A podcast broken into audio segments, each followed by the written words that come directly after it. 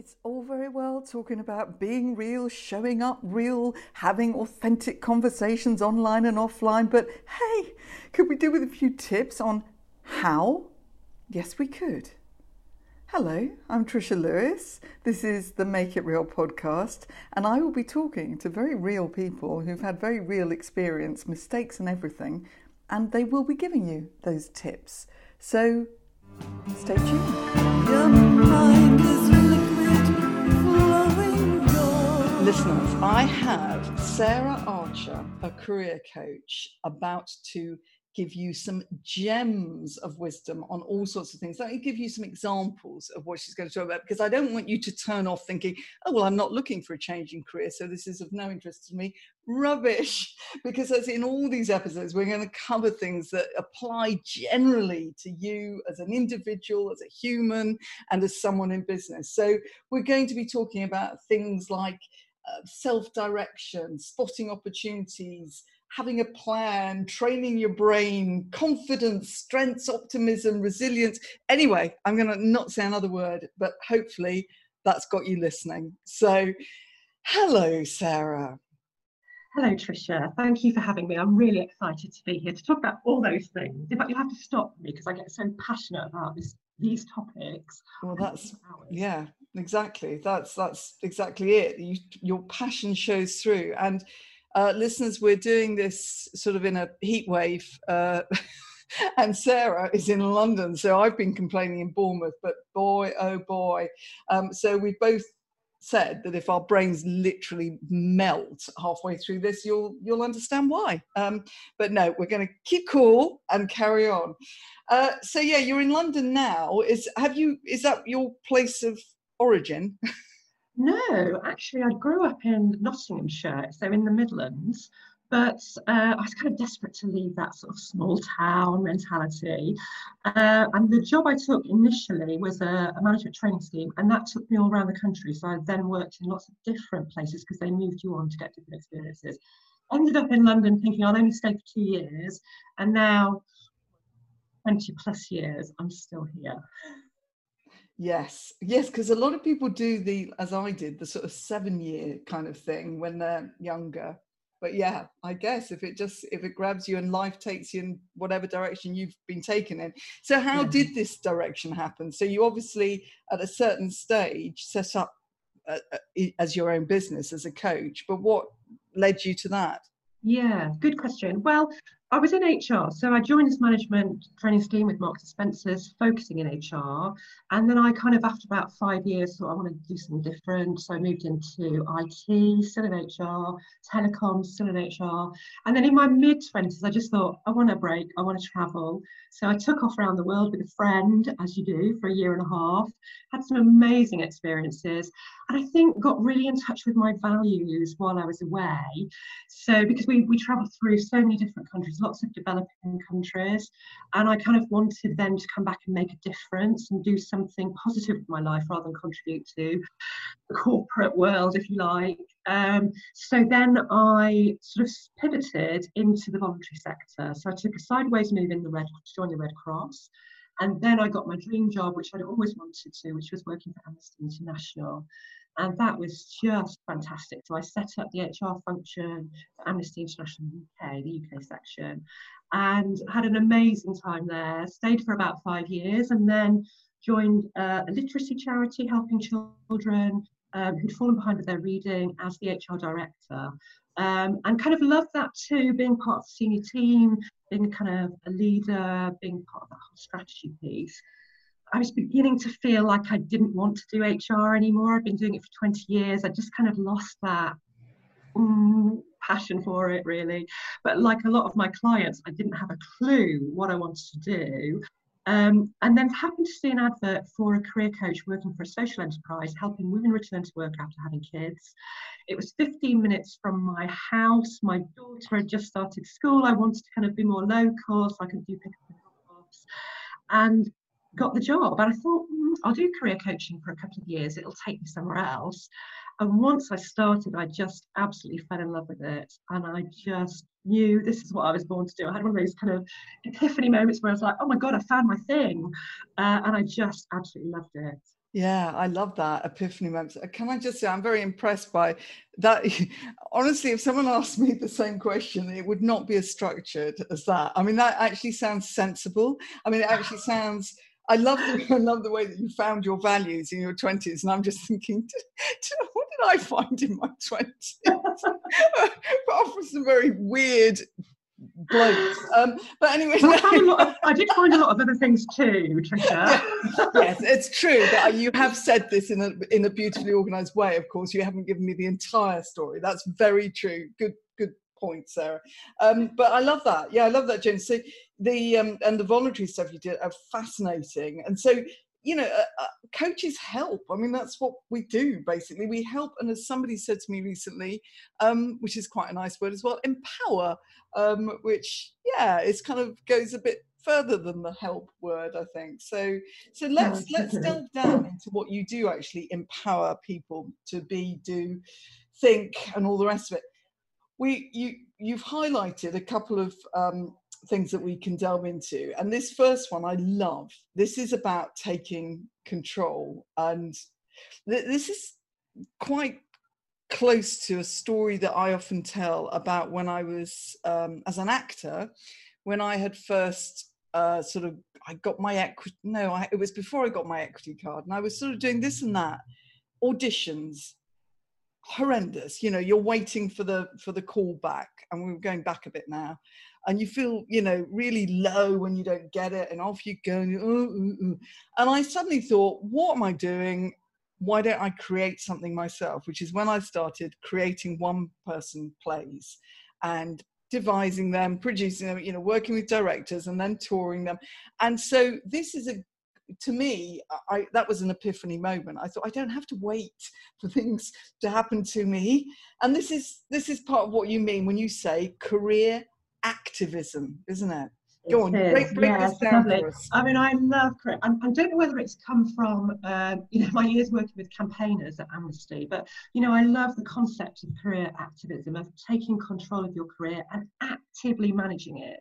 Because I think, you know, for so many years, people kind of felt, okay, I'm on a track and I have to do things that are on that track and I take jobs because I should take them or they feel the organisation they're in should be developing their career for them.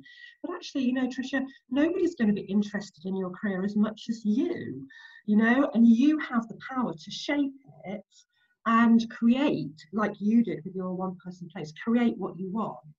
So um, I do encourage my clients to to have that kind of mindset about taking control of their career, but also shaping their career success you know, because I do feel, you know, society does tend to push us down the kind of career ladder route, which is still really valid and really works for some people, particularly if they're driven by achievement, you know, climbing the career ladder, getting that kind of label of success of um, senior management or director or, or, whatever it is they feel is at the top of that ladder.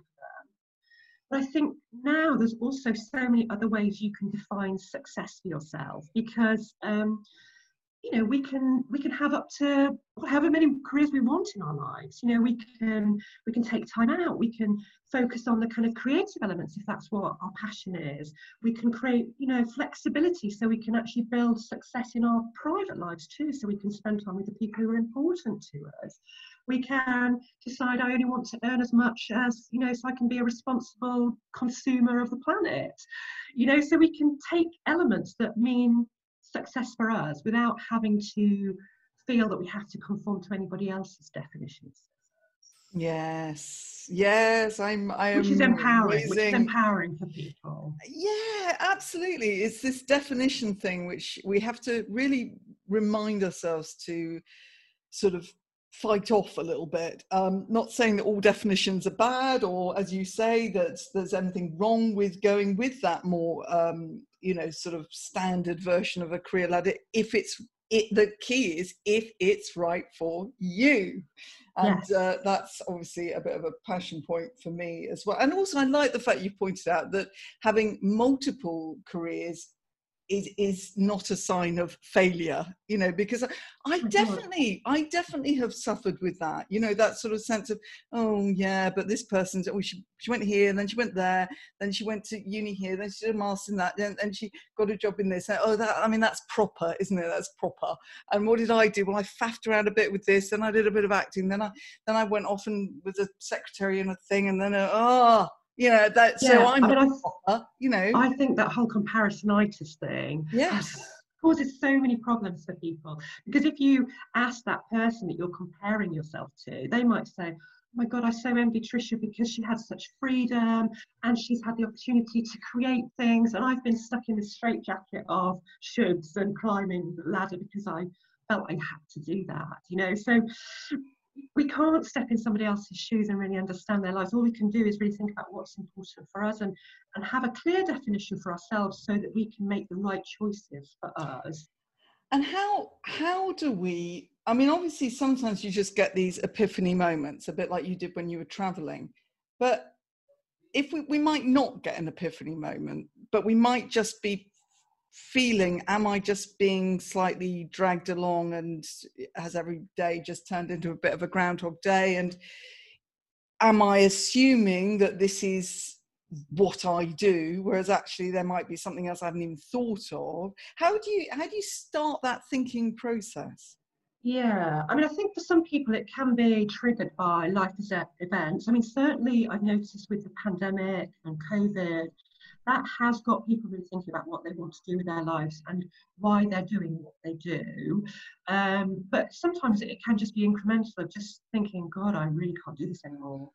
Um, and sometimes, you know, I think because there's so much more discussion about careers, people are thinking differently. They're they're beginning to see that they can shape things for themselves. You know, so they can do it themselves. There's lots of resources out there to help them. Obviously, having a coach to help them through that process is really useful. And i do a lot of that with my clients. Um, and I have this, you know, free career success challenge which is coming up, which takes people through a kind of nice structure to help them really think about over five days the important things. I kind of think the key to start with is thinking about your why.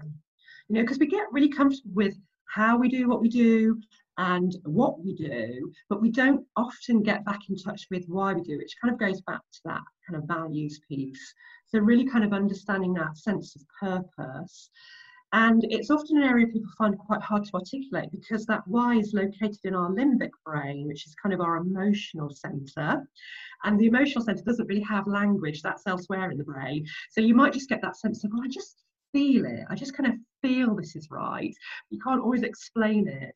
So just being able to kind of understand that a bit more, like why do I do what I do? What is important about it to me? What is that sense of purpose that I get from it? Um, why does it give me meaning? And it doesn't always have to be about some kind of big altruistic um, making a difference to the world. It can just be about that sense of growth, that sense of autonomy, um, that sense of flexibility and, and kind of learning that can give them meaning. If that's not there in your in your job or your career, you're going to feel like something's missing. Yeah, and I, I love that. It's it's it's again, it's this making what I call it, like being forensic with the emotional stuff because if you just go for years, I just went along with the emotional stuff. I, I it was like a massive feeling of relief when I realized I I could actually be forensic with the emotional stuff without becoming um, boring. I know that might sound really silly, but there was a part of me which was resisting it because I thought, no, no, if I lose all this emotion and create, I, I won't be creative anymore. I'll just be dull and organized. And we do kind of need both, don't we? We need that kind of the data info side and we need the emotional creative side.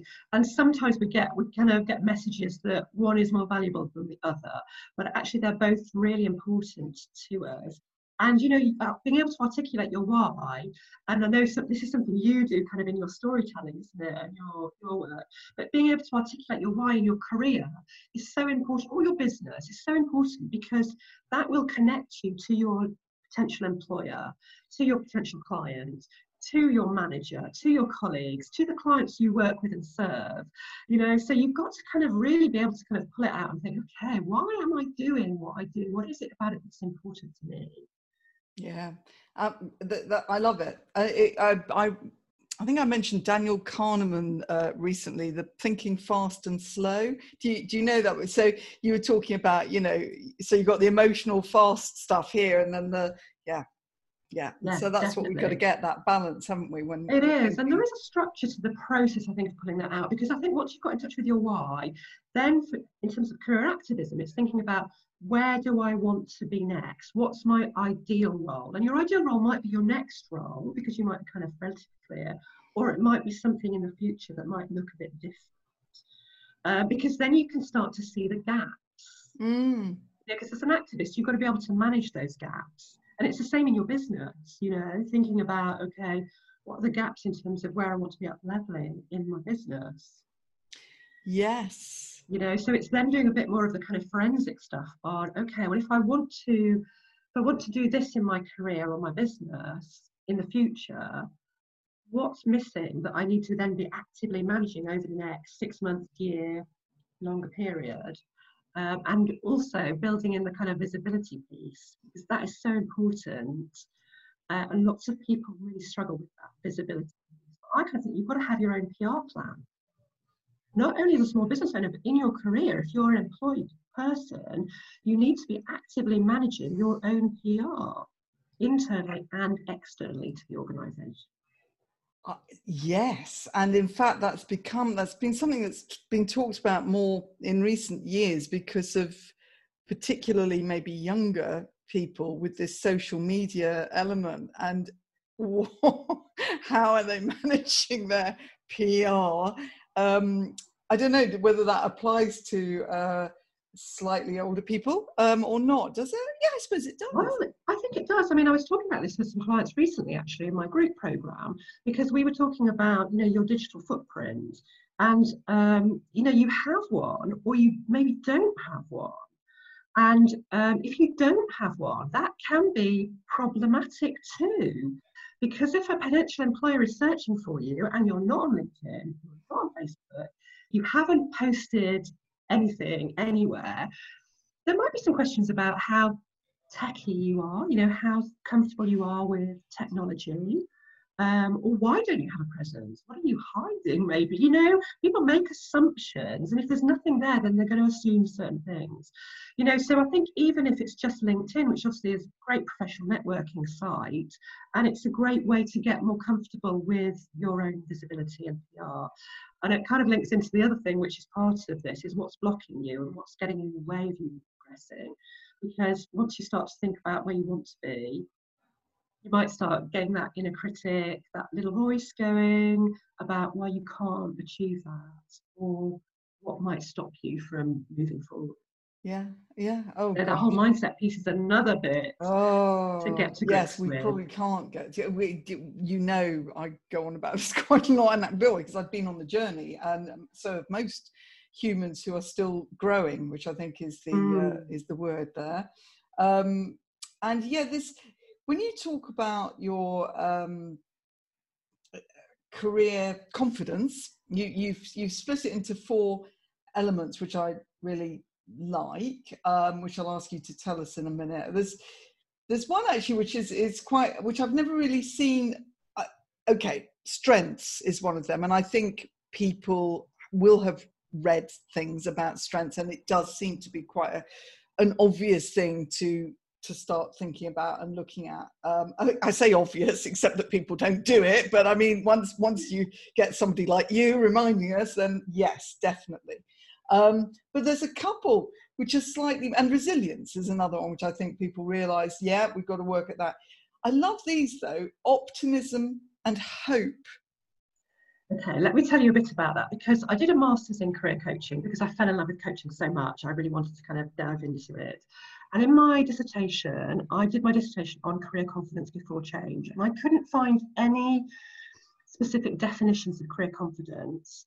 And so um, I kind of pulled elements together from more kind of confidence itself. But career confidence is different to social confidence. You know, some people can be really socially confident but can feel unconfident in their careers or vice versa. Um, and so the elements I explored were these four elements that I felt made sense in terms of building and maintaining confidence. Um, so strengths is definitely kind of that um, understanding your strengths and knowing you can and your skills really and knowing you can do something. So that kind of self-efficacy piece. I've done it before therefore i can do it again. That gives me confidence that i resilience is obviously kind of part of it because you have to be able to bounce back, you have to be able to learn from experiences and failure, and that contributes to your confidence in knowing you can try new things. Even if you failed, you know you're not going to die, you know, you can go on and do it. Um, and the hope piece, the hope is interesting because it's not kind of that blind hope or I hope things go well. It's about having a plan and a pathway to that plan that gives you hope so I know my career is, I'm hopeful about my career because I have a plan and I know where I'm heading with that plan. Mm. And then optimism is that it's not that kind of blind faith of thinking positively.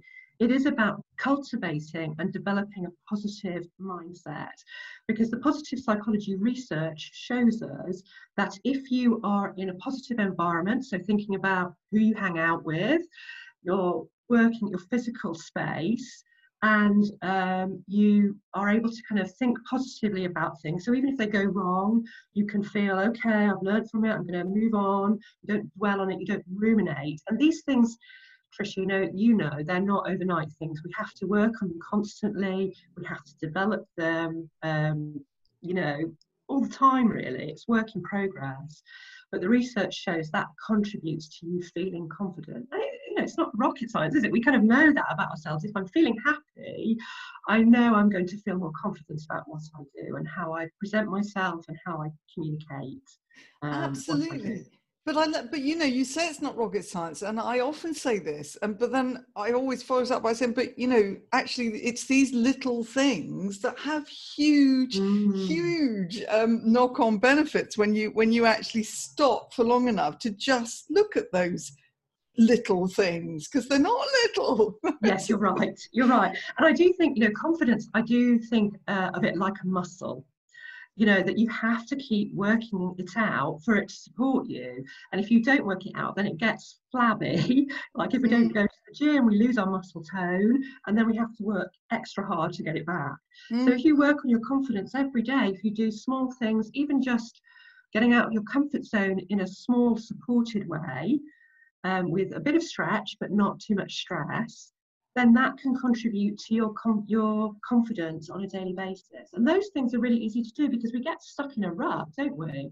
You know, we just do the same things over and over again. Particularly now when we can't go out so much, we can't go to the office, we can't participate in meetings um, or client conversations in the same way.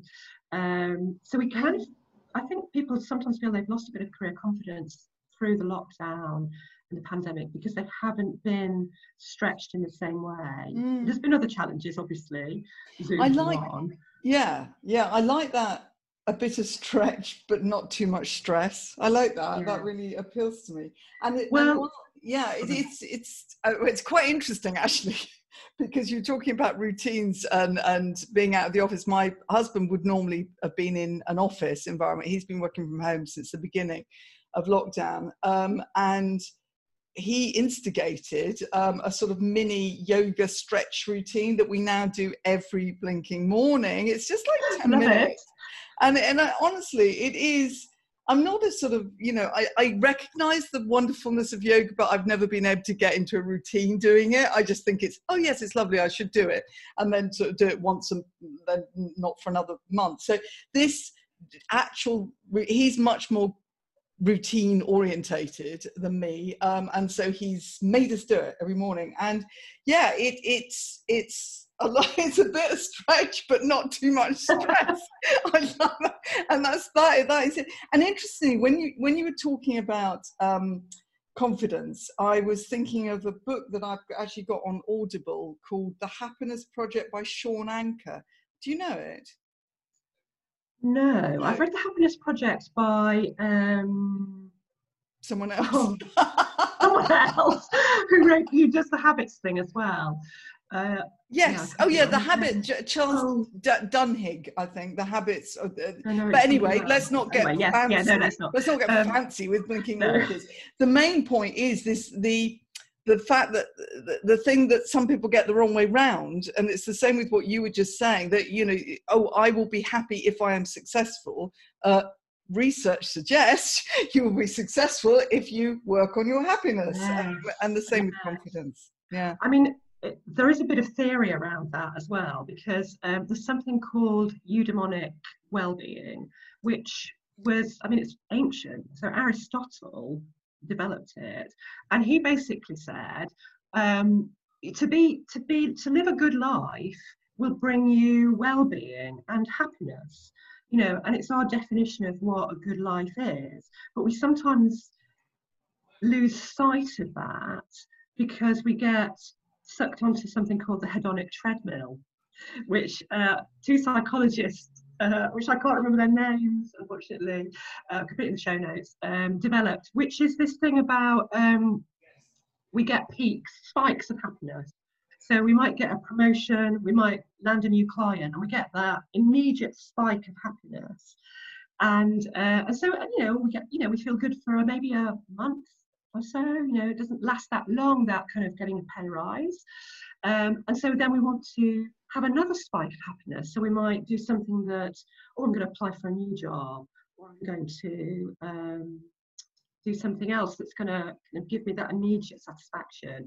And the reason it's called the hedonic treadmill is you kind of get addicted to it because you then get, okay, I've got to keep developing this, I've got to keep going for promotions, or I've got to keep pushing myself to be better to get that recognition, that acknowledgement from my boss or my clients, whatever it is, that I've done well. And, and it pushes us down a route that, that doesn't necessarily sit well with our values or that living a good life because good life is a rounded life. So it's not just working, it's doing things outside of work, it's having connections with people who are important to us, it's stretching ourselves outside work as well as in work. We need to get that fulfillment from work as well. Um, but you know, I think if we can focus more on the eudaimonic well-being and get off the hedonic treadmill, then we're going to have that sense of happiness.